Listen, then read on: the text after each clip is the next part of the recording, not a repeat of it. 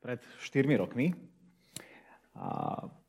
Jenny Haynes svedčila na austrálskom súde a svedčila proti svojmu otcovi, ktorý ju od malička opakovane znásilňoval a týral. A bol to jeden z najhorších prípadov, ktorý sa dostal pred austrálske súdy.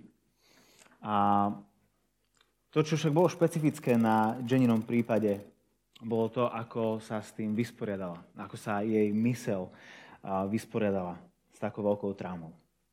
Vytvorila si obranný mechanizmus, ktorým sa chcela ochrániť pred týmto zlom a jej osobnosť sa rozpoltila. Tento proces roz, rozpadu pokračoval ďalej a ďalej, až kým jej podvedomie nevygenerovalo údajne až 2500 rozdielných osobností. A, a to bol spôsob, akým sa chránila pred tým zlom, ktoré bol na nej páchané. A v ten deň, keď sa Jenny posadila na súdnu stolicu, sama nič nehovorila. Miesto toho sa pred súd postavilo šesť jej osobností, ktoré podali svedectvo a usvedčovali jej otca. Sama Jenny neskôr opísala ten deň týmito slovami. Prišla som na súd, Sadla som si, zložila prísahu a po niekoľkých hodinách som sa vrátila do svojho tela a odišla. Z toho celého súdneho procesu si nič nepamätá. Rovnako ako z mnohých tých zverstiev, ktoré boli na nej spáchané. Jej osobnosť sa rozdelila, roztrieštila, aby tak uchránila, aby samotná Jenny mohla byť skrytá pred týmto zlom. Táto porucha sa volá disociatívna porucha identity, alebo aj hovorovo, ju možno poznáme pod, pod uh, rozdvojením osobnosti. Keď má niekto rozdelenú, rozdvojenú osobnosť. Jedná sa o kontroverznú tému aj medzi psychológmi, psychiatrami. A nie je veľmi dobre prebádaná, ale zdá sa, že, že vzniká ako obraná reakcia ľudskej mysle na hlbokú traumu, ktorú zakúsi tráma natoľko veľká a ničivá, že nás doslova rozpoltí znútra. A síce nikto z nás tu uh, netrpí disociatívnou poruchou identity, čo ja viem, ale aj napriek tomu sa niekedy môžeme cítiť ako, ako viacero osobností v jednom tele. A, a je to aj celkom prirodzené. Môžeme niekedy zažívať pocit, ako by sme žili viacero životov v jednom živote. Životov, ktoré sú na prvý pohľad neprepojené, len okrem toho, že majú spoločné telo. A do istej miery teda je to úplne prirodzené, lebo v rôznych situáciách sme aj inými ľuďmi. Napríklad na jednej strane žena potrebuje byť v práci neúprostnou právničkou, ktorú ani necukne z očí voči zlu a nespravodlivosti, Musí byť tvrdá, pevná, rázna, neoblomná. No ale keď príde domov, tak tá istá žena potrebuje byť starostlivou a nežnou matkou svojim dvom malým škôlkarom. A nebol by dobré, aby sa tieto dve osobnosti vymenili. Alebo taký otec, ktorý pracuje na záchranke a dennodenne sa stretáva s utrpením, bolesťou a smrťou, čo si nikto z nás ani nevie predstaviť, tak keď príde domov, tak tento pracovný pancier potrebuje zložiť, aby, aby vedel prejaviť nehu svojej cére, keď ju len volí brúško. Hej, toto nie je žiadna rozpoltená osobnosť. Je to úplne normálne, prirodzené, správne. Problém však nastáva, keď táto rozpoltenosť príde do našich vzťahov. Keď príde do nášho vnútra, do, našich, do nášho srdca, do našej duše.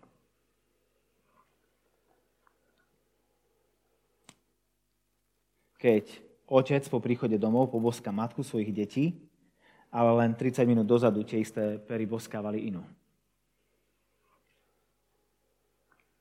Alebo keď sa a tvoja kamoška tvári ako tvoj najlepší priateľ, ty otvoríš svoje srdce, ale za chrbtom ťa ohovára a vypúšťa tvoje tajomstvá.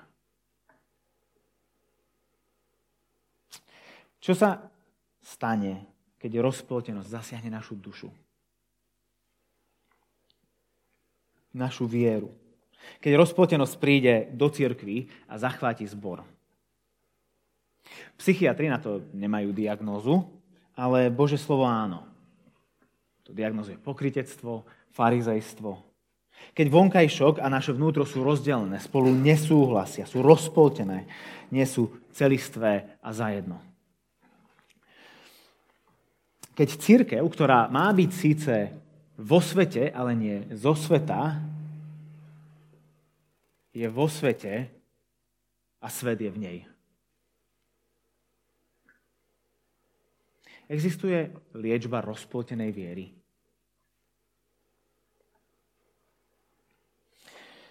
Tomu sa budeme venovať v takej novej sérii kázni z listu Jakuba, ktorú sme nazvali Rozpoltená viera. Jakub je jeden z tých najlepších kardiologov, ktorých máme v Biblii.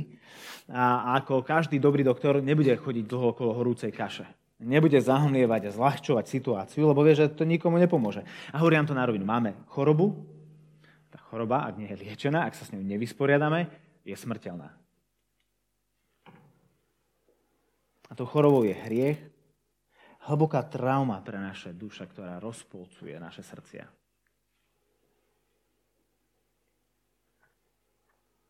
Kardiolog doktor Jakub je však nielen dobrý diagnostik, ale, ale pozná aj správny liek na túto našu rozpoltenosť, na našu rozpoltenú vieru.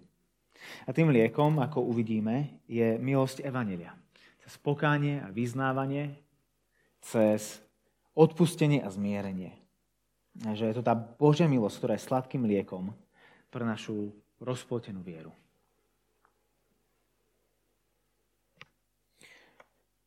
Možno aj ty sa cítiš ako taký človek rozpoltenej viery. V, v neustálom takom kontraste pnutí medzi tým, čo verím a tým, čo ale žijem. Medzi tým, kým Biblia hovorí, že som a medzi tým, kto vidím, že som. Medzi tým, kým chcem byť a tým, kým naozaj som. Jakub píše takým ľuďom. A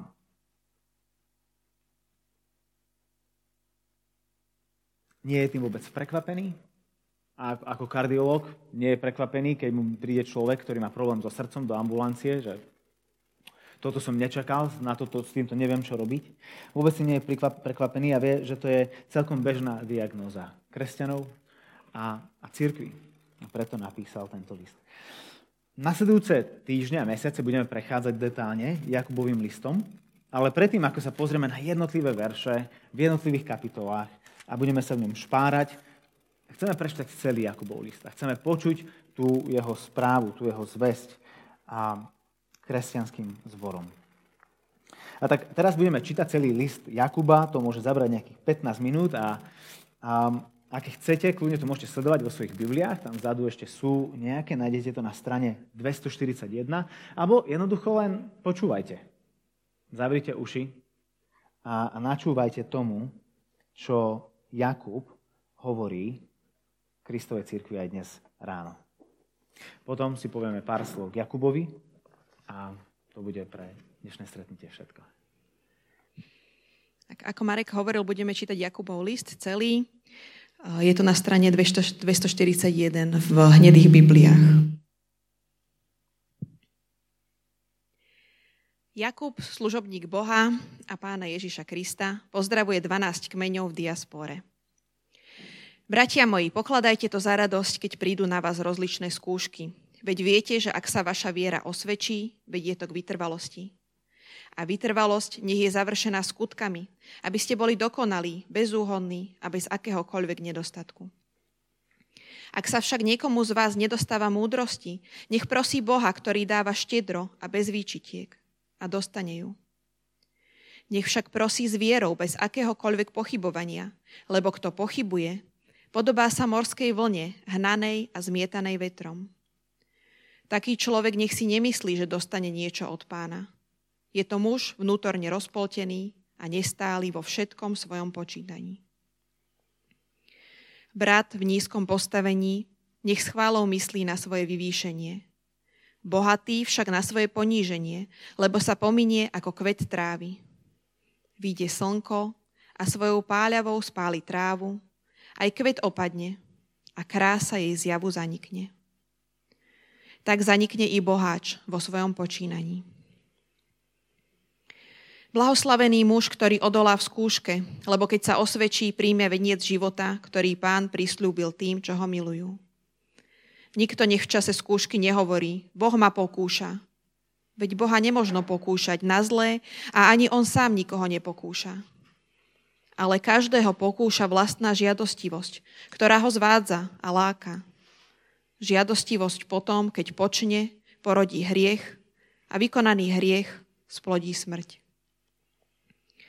Nemýlte sa, bratia moji milovaní. Každý dobrý údel a každý dokonalý dar pochádza z hora od Otca Svetiel, v ktorom niet premeny ani tieňa zmeny. Zo svojej vôle nás splodil slovom pravdy, aby sme boli ako prvotina jeho stvorenia. Vedzte, bratia moji milovaní, nech je každý človek rýchly, keď má počúvať, pomalý, keď má hovoriť, pomalý do hnevu, lebo človek v hneve nekoná, čo je spravodlivé pred Bohom. Preto odhoďte všetku nečistotu a nánosy zloby a v tichosti prijímať, prijímajte zasiate slovo, ktoré má moc spasiť vaše duše. Buďte uskutočňovateľmi slova, nielen poslucháčmi, ktorí klamú sami seba. Pretože ak je niekto iba poslucháč slova a neuskutočňuje ho, Podobá sa mužovi, ktorý si v zrkadle prezerá svoju prirodzenú tvár. Pozrie na seba, odíde a hneď zabudne, ako vyzerá. Kto sa však zahľadí do dokonalého zákona slobody a vytrvá nie ako zábudlivý poslucháč, ale ako uskutočňovateľ skutku, ten bude blahoslavený pre svoje skutky. Ak si niekto myslí, že je ctiteľom Boha a jazyk si nedrží na úzde, klame tým sám seba a jeho zbožnosť je márna. Čistá a nepoškvrnená zbožnosť pred Bohom a Otcom je navštevovať siroty a vdovy v ich súžení a chrániť sa pred poškvrnou sveta. Bratia moji, nespájajte vieru v nášho pána slávy Ježiša Krista s uprednostňovaním niekoho. Lebo ak by do vášho zhromaždenia vošiel muž so zlatými prsteňmi v honosnom odeve a vošiel by aj chudobný v špinavom odeve, a vy by ste so sympatiou pohliadli na toho, čo nosí honosný odev a povedali by ste, ty sa pekne posaď sem. Zatiaľ, čo chudobnému by ste povedali, ty stoj tam, alebo sadni si k mojej podnožke. Vari ste týmto neurobili rozdiel medzi nimi a nestali ste sa zle usudzujúcimi sudcami. Bratia moji milovaní, počúvajte. A zda Boh nevyvolil tých, čo sú podľa sveta chudobní, aby sa stali bohatými vo viere a dedičmi kráľovstva prisľúbeného tým, čo ho milujú. Avšak vy ste chudobného znevážili. Vári vás práve bohatí neutláčajú a nevláčia vás pred súdy. Nerúhajú sa práve oni vznešenému menu, ktoré sa vzývalo nad vami. Dobre robíte, ak uskutočňujete kráľovský zákon podľa písma. Milovať budeš svojho blížneho ako seba samého. Ak však niekoho uprednostňujete, páchate hriech a zákon vás usvedčuje z jeho prestúpenia. Veď keby niekto zachoval celý zákon, ale prestúpil by ho v jednom prikázaní, prevenil by sa proti všetkým. Veď ten, ktorý povedal nescudzoložíš, povedal aj nezabiješ. A keď aj nescudzoložíš, ale zabíjaš, prestupuješ zákon. Hovorte a konajte tak, ako tí, čo majú byť súdení podľa zákona slobody. Bez milosrdenstva čaká súd toho, kto nepreukázal milosrdenstvo. Milosrdenstvo však víťazí nad súdom. Čo osoží, bratia moji, ak niekto hovorí, že má vieru, ale nemá skutky? Čo ho môže, či ho môže taká viera spasiť? Ak brat alebo sestra sú nahí a chýba im denný pokrm, čo im osoží, ak im niekto z vás povie, choďte v pokoji, zohrejte sa a najedzte sa, no nedáte im, čo potrebujú pre telo. Tak aj viera, ak sa nedokazuje skutkami, sama o sebe je mŕtva.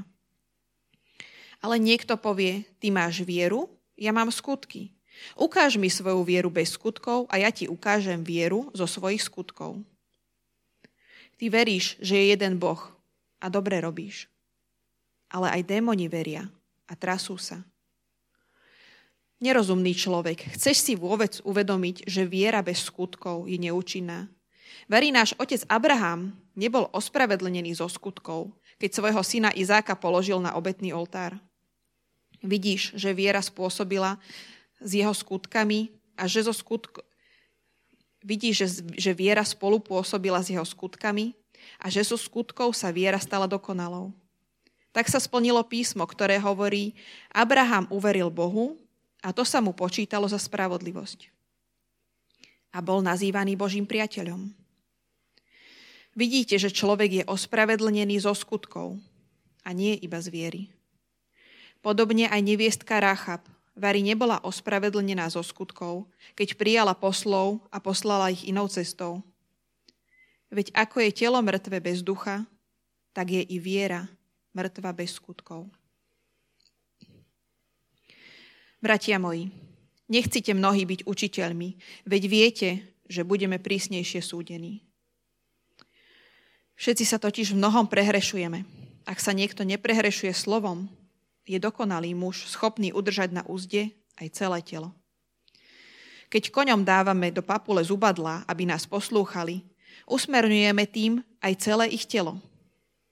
Alebo si predstavte aj lode, hoci sú také veľké a ženú ich prudké vetry, usmerňuje ich celkom malé kormidlo, kamkoľvek chce kormidelník. Tak aj jazyk je síce malým údom, ale dokáže veľké veci. Pozrite, aký malý oheň a aký veľký les zapáli. Aj jazyk je oheň, svet neprávosti. Medzi našimi údmi je zasadený ako ten, čo poškvrňuje celé telo a rozpaluje kolobeh života, sám podpaľovaný peklom.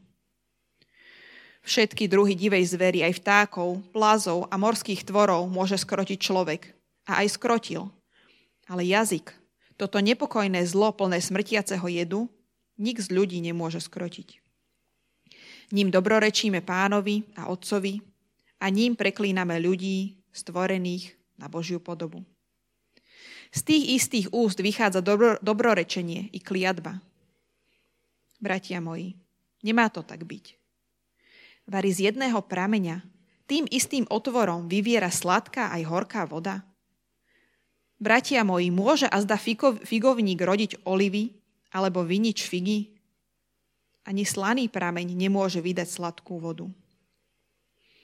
Kto je medzi vami múdry a rozumný?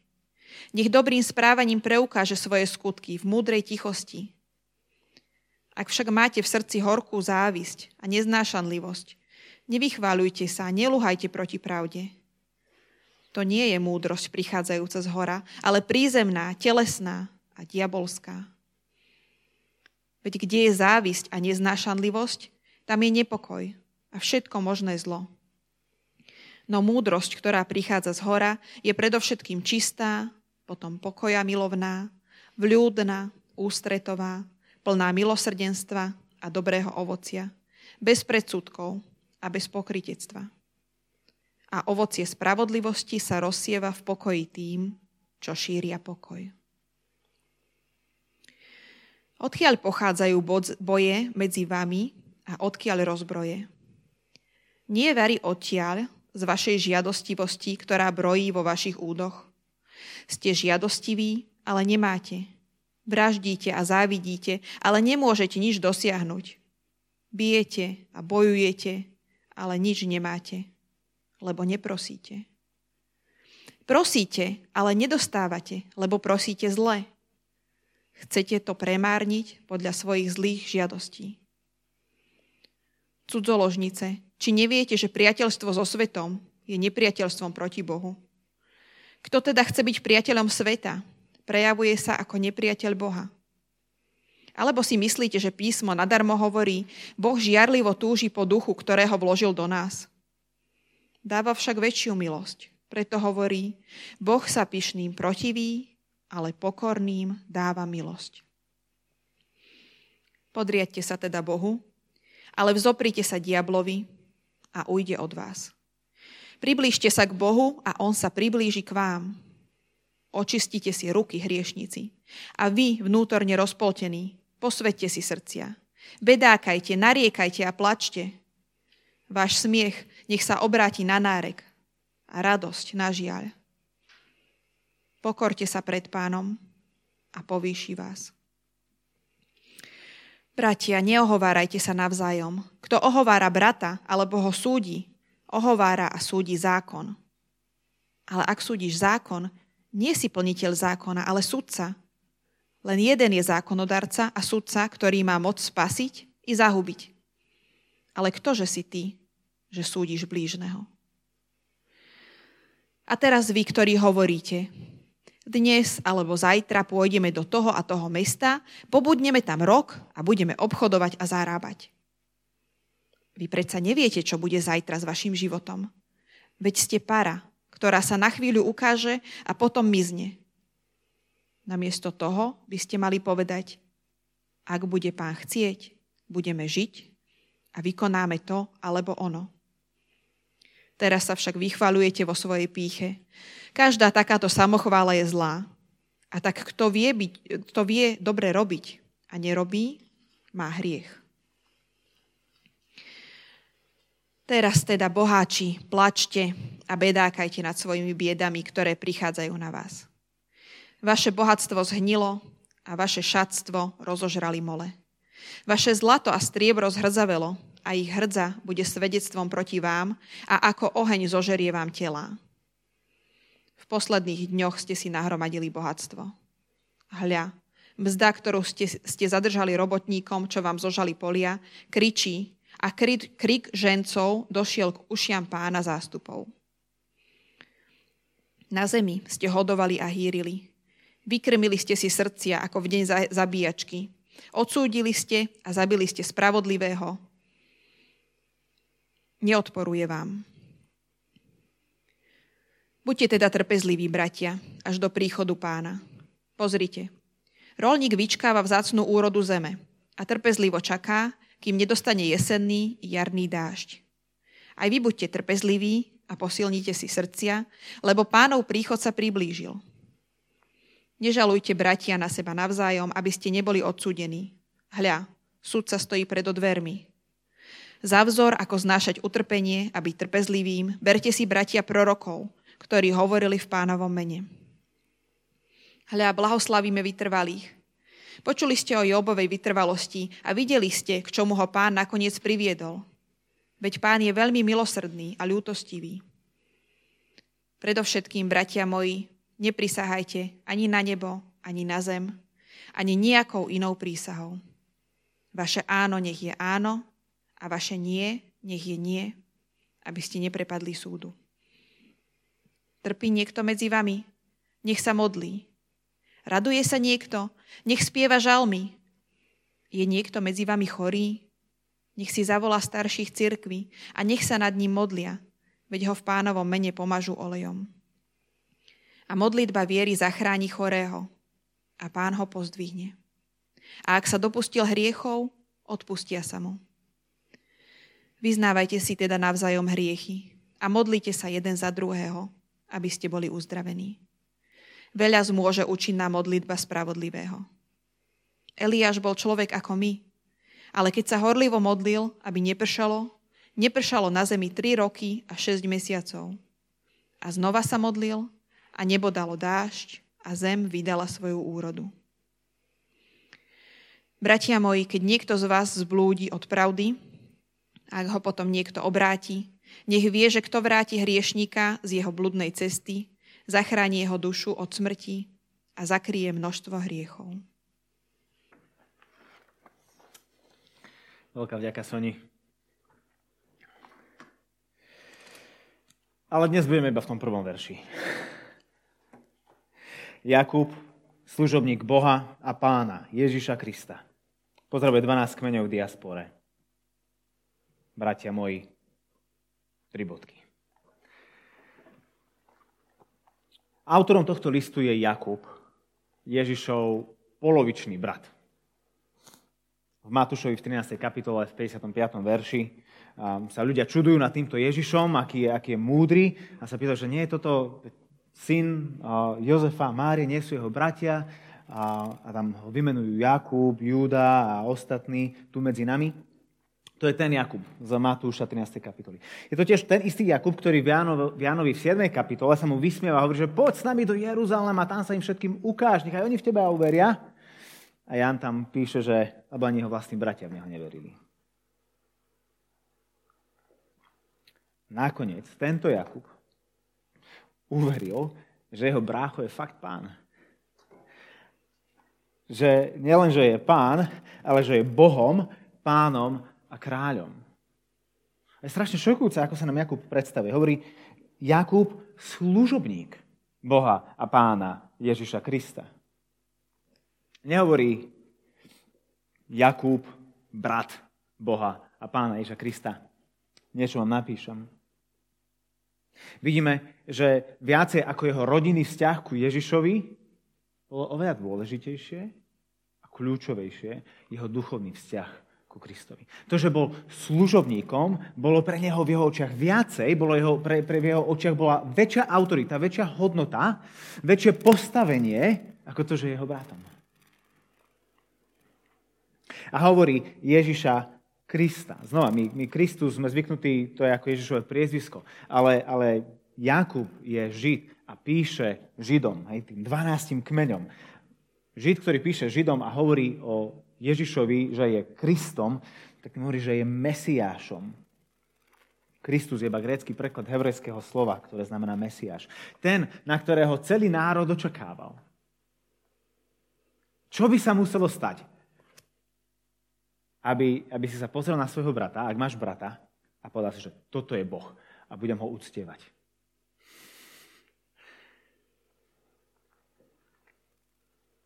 Stačilo by, že ho vidíš, ako zomiera, akým spôsobom zomiera a potom sa ti o tri dní ukáže. To by asi presvedčilo nejedného z nás. Čiže tento Jakub je ten, ktorý nám píše. Ten, ktorého Pavol v liste Galatianom v 2. kapitole 9. verši opis, po, pokladá za jedného z troch pilierov rannej cirkvi. Hneď po boku apoštola Petra a apoštola Jána. Jakub sa neskôr z tohto neveriaceho brata sa nakoniec stáva hlavný pastor Jeruzalemského zboru a, a, Jakub sa tak stáva akože kľúčovou osobnosťou v živote rannej cirkvi.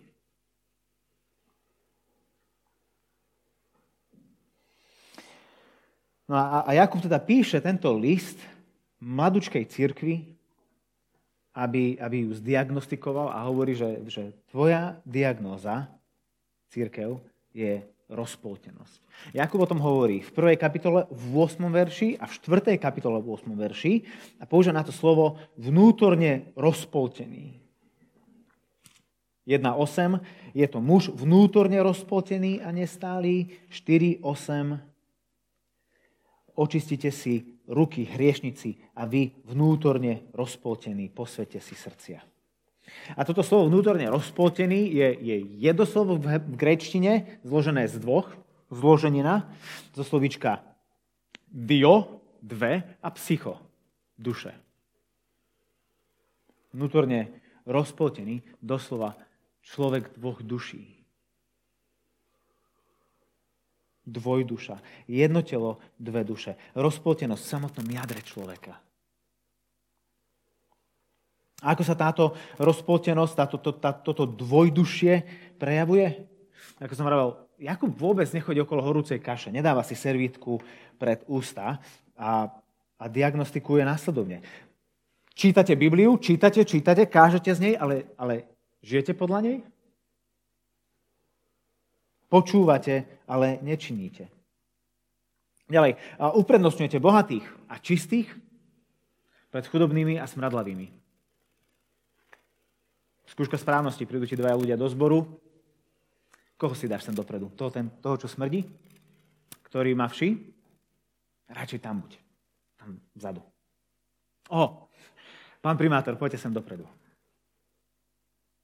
Naša teológia je tip-top, správne vyznávame, Boh je len jeden Otec, Syn a Duch Svety, ale Jakub vraví, že bez dobrých skutkov je rovnako dobrá ako teológia satana. Veľa toho narozprávame, ale skutek utek. Veľká viera, maličké skutky. Našim jazykom, ktorým na jednej strane uctievame Boha a spievame mu piesne a modlíme sa k nemu, tým istým jazykom dneska večer budeme kričať na naše deti a zajtra budeme znevažovať svojho kolegu. Viac žijeme podľa prízemnej, telesnej, diabolskej múdrosti, čo si vygooglíme na internete a, a čo psychológia radí a neviem čo, miesto toho, aby sme žili podľa múdrosti, ktorá je zhora zjavená od Boha. Ohovárame jeden druhého, druhého, chválime sa jeden pred druhým, sme netrpezliví, nemodlitebníci. Silné slova. Asi by sme odmietli takého surového lekára, ku ktorému príjete do ambulancie a vám povie, ako všetko robíte zle, ako sa hrbíte, sami si za to môžete, pozrite toto, tamto. Lenže keď sa bližšie pozrieme na tvár tohto lekára, tak uvidíme, že ako tieto ťažké slova hovorí, jeho oči sa lesknú a po jeho líci stekajú slzy. Všimnite si to Jakubovo srdce tie oslovenia, ktorými adresuje týchto svojich pacientov. Prvá kapitola, druhý verš začína. Bratia moji. A, a, a gréčne to slovo, ktoré tam je použité, viacej skôr znamená súrodenci, bratia a sestry. Bratia moji. 1.16. Nemýlte sa, bratia moji milovaní. O, o tri verše neskôr, 1.19. Vedzte, bratia moji milovaní. Druhá kapitola začína slovami Bratia moji. O 4 verš neskôr. Bratia moji milovaní, počúvajte. 14. verš. Čo osoží, bratia moji, ak niekto hovorí? Tretia kapitola začína slovami Bratia moji. 4. kapitola, 11. verš. Bratia, neohovárajte sa navzájom. 5. kapitola. Buďte teda trpezliví, bratia. Nežalujte, bratia, na seba navzájom. navzájom. Berte si, bratia, za vzor prorokov. A končí v 12. verši 5. kapitoly. Predovšetkým, bratia moji. Čo to znamená je to, že Jakub tu nehovorí nejakým cudzím pacientom, ale svojim bratom a svojim sestram. Predstavte si, že máte vážny problém so svojim srdcom. A jeden z najlepších kardiológov v regióne je váš brat.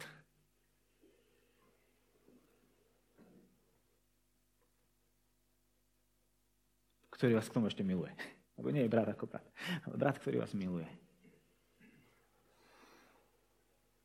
No ale ak, ak si aj uvedomujeme, že akým bratom je Jakub a koho bratom je Jakub, to vlastne toto už nie je iba o tom, Jakubovi, dobrom bratovi, ale o Jakubovom bratovi, ktorý je našim bratom, o Ježišovi. Jakub je veľmi dobrý diagnostik ako kardiológ. Vie povedať, čo je zlé s našim srdcom, ale nedokáže ho vyliečiť. To dokáže len jeho starší brat. On je ten najlepší kardiológ na zemi aj na nebi, ktorý nielen diagnostikuje, ale aj zachraňuje, ktorý robí tú najlepšiu transplantáciu srdca. Po jeho zákroku budete mať pocit, ako by ste doteraz žili s kamenným srdcom. A teraz po prvýkrát máte srdce, ktoré naozaj bije. A tak Jakub nás volá do tých najlepších rúk. Áno, tvrdá diagnóza. Ťažké slova, ale so slzami v očiach a pripravené zachraňovať. Jakub píše tento list mladučkej cirkvi. A Jakubov list je jeden z najstarších novozmluvných listov, ktoré máme. Bol napísaný ako jeden z prvých. Je dosť možné, že to bol úplne prvý, ktorý bol napísaný. Je písaný cirkvi, ktorá ešte nedospela ani do svojich tínedžerských rokov. Odkedy napísal mm, medzi, medzi Veľkou nocou, kedy Ježiš zomrel a bol skriesený a, a, a tým časom, keď Jakub píše tento list, ubehlo nejakých 10-12 rokov. Ľudia, ktorým píšu, píše, s veľkou pravdepodobnosťou, niektorí z nich boli v tú veľkú noc v Jeruzaleme, kedy, kedy všetci sú v Jeruzaleme. Židia zo všetkých častí sveta sa tam zídu. Oni videli Ježiša zomierať. Oni videli Ježiša skrieseného. A títo ľudia o jedno desaťročie neskôr mladúčka církev, už oni zápasia s rozplotenosťou srdca. Už oni žijú s dvoma akoby dušami.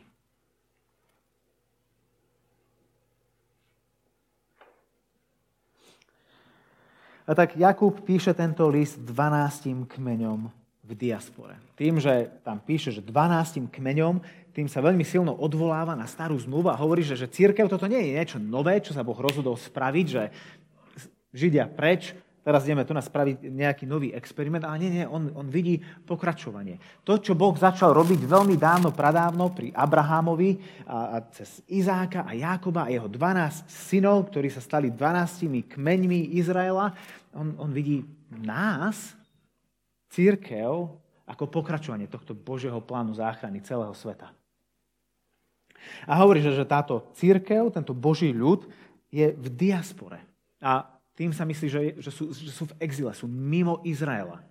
Tak sa do, dnešnej, do dnešného dňa a, nazývajú, a, nazývajú Židia, ktorí nežijú v, v Izraeli. V diaspore. Roztrúsení po celom svete. Nežijú už viac v bezpečí svojej kresťanskej komunity, v svojej kresťanskej bublinke, ale sú obklopení neveriacim a pohanským svetom, ktorý má Krista úplne nahá.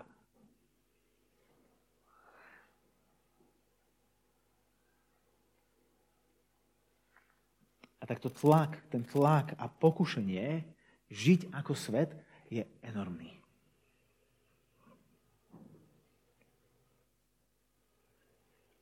A tak nie je sa čomu diviť, že církev už od svého mládí zápasí s rozpoltenosťou viery. Preto Jakub píše tento list. Volá nás k tomu, aby sme žili opäť celistvý a jednotný život medzi sebou a s našim Bohom.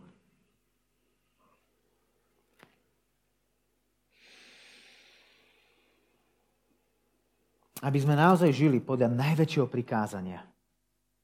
Že milovať budeme pána svojho Boha z celého svojho srdca, celou svojou dušou, celou svojou silou a celou svojou myslou a svojho blížneho ako seba samého. Volá nás opäť späť ku celistvosti.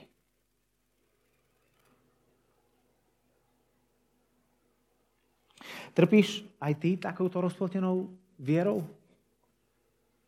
Kde ústami vyznávaš jedno, ale svojim životom žiješ druhé?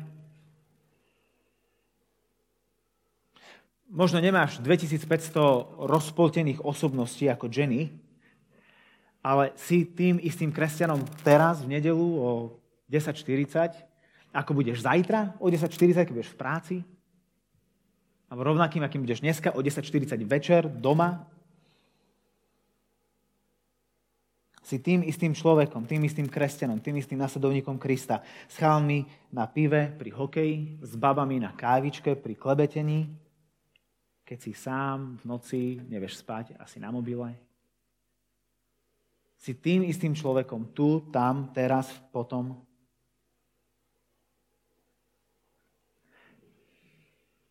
Nemusíš mi odpovedať a ušetrím ťa hamby aj trápnych pohľadov.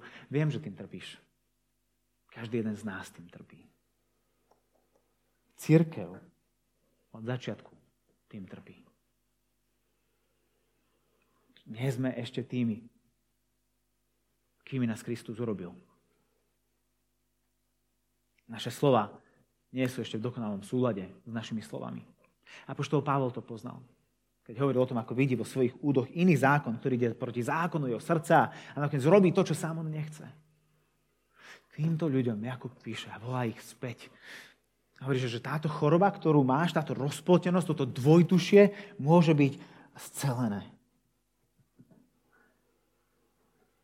Ak ľudia, ktorí na vlastné oči videli Ježiša ukrižovaného a potom skriesené už po niekoľkých rokoch, majú, majú prejavy tejto rozpoltenej viery, tejto choroby, o čo skôr ja ty. Nikto z nás tu nie je zdravý. Aký je teda liek na toto naše dvojdušie? Čo nás celí? Čo nás uzdraví? Jeho milosť. Jakub v 4. kapitole, v 6. verši hovorí, dáva však väčšiu milosť. Ten verš teraz nedáva veľa zmyslu bez kontextu. Dostaneme sa tam o pár mesiacov. Ale dáva väčšiu milosť. Uprostred tejto krutej diagnostiky je nádej Božej milosti. Ježišova milosť je sladkým liekom na našu rozpoltenú vieru. Lebo len ten, ktorý nechal svoj život, aby bol rozpoltený na kríži, je ten jediný, ktorý dokáže sceliť a zhojiť náš rozpoltený život. A urobiť nás celých a úplných. A tak práve preto Ježiš poslal svojho mladšieho brata Jakuba, aby cez neho dal svojim mladším bratom a sestrám. Nám liek na našu roz, rozpoltenú vieru, ktorým je jeho scelujúca milosť. A tak nikto z nás sa nemusí tváriť, že my, my tohto doktora nepotrebujeme. Nás tá, sa táto diagnoza netýka. Ale miesto z toho spolu môžeme byť prísť ku nemu a byť uzdravený.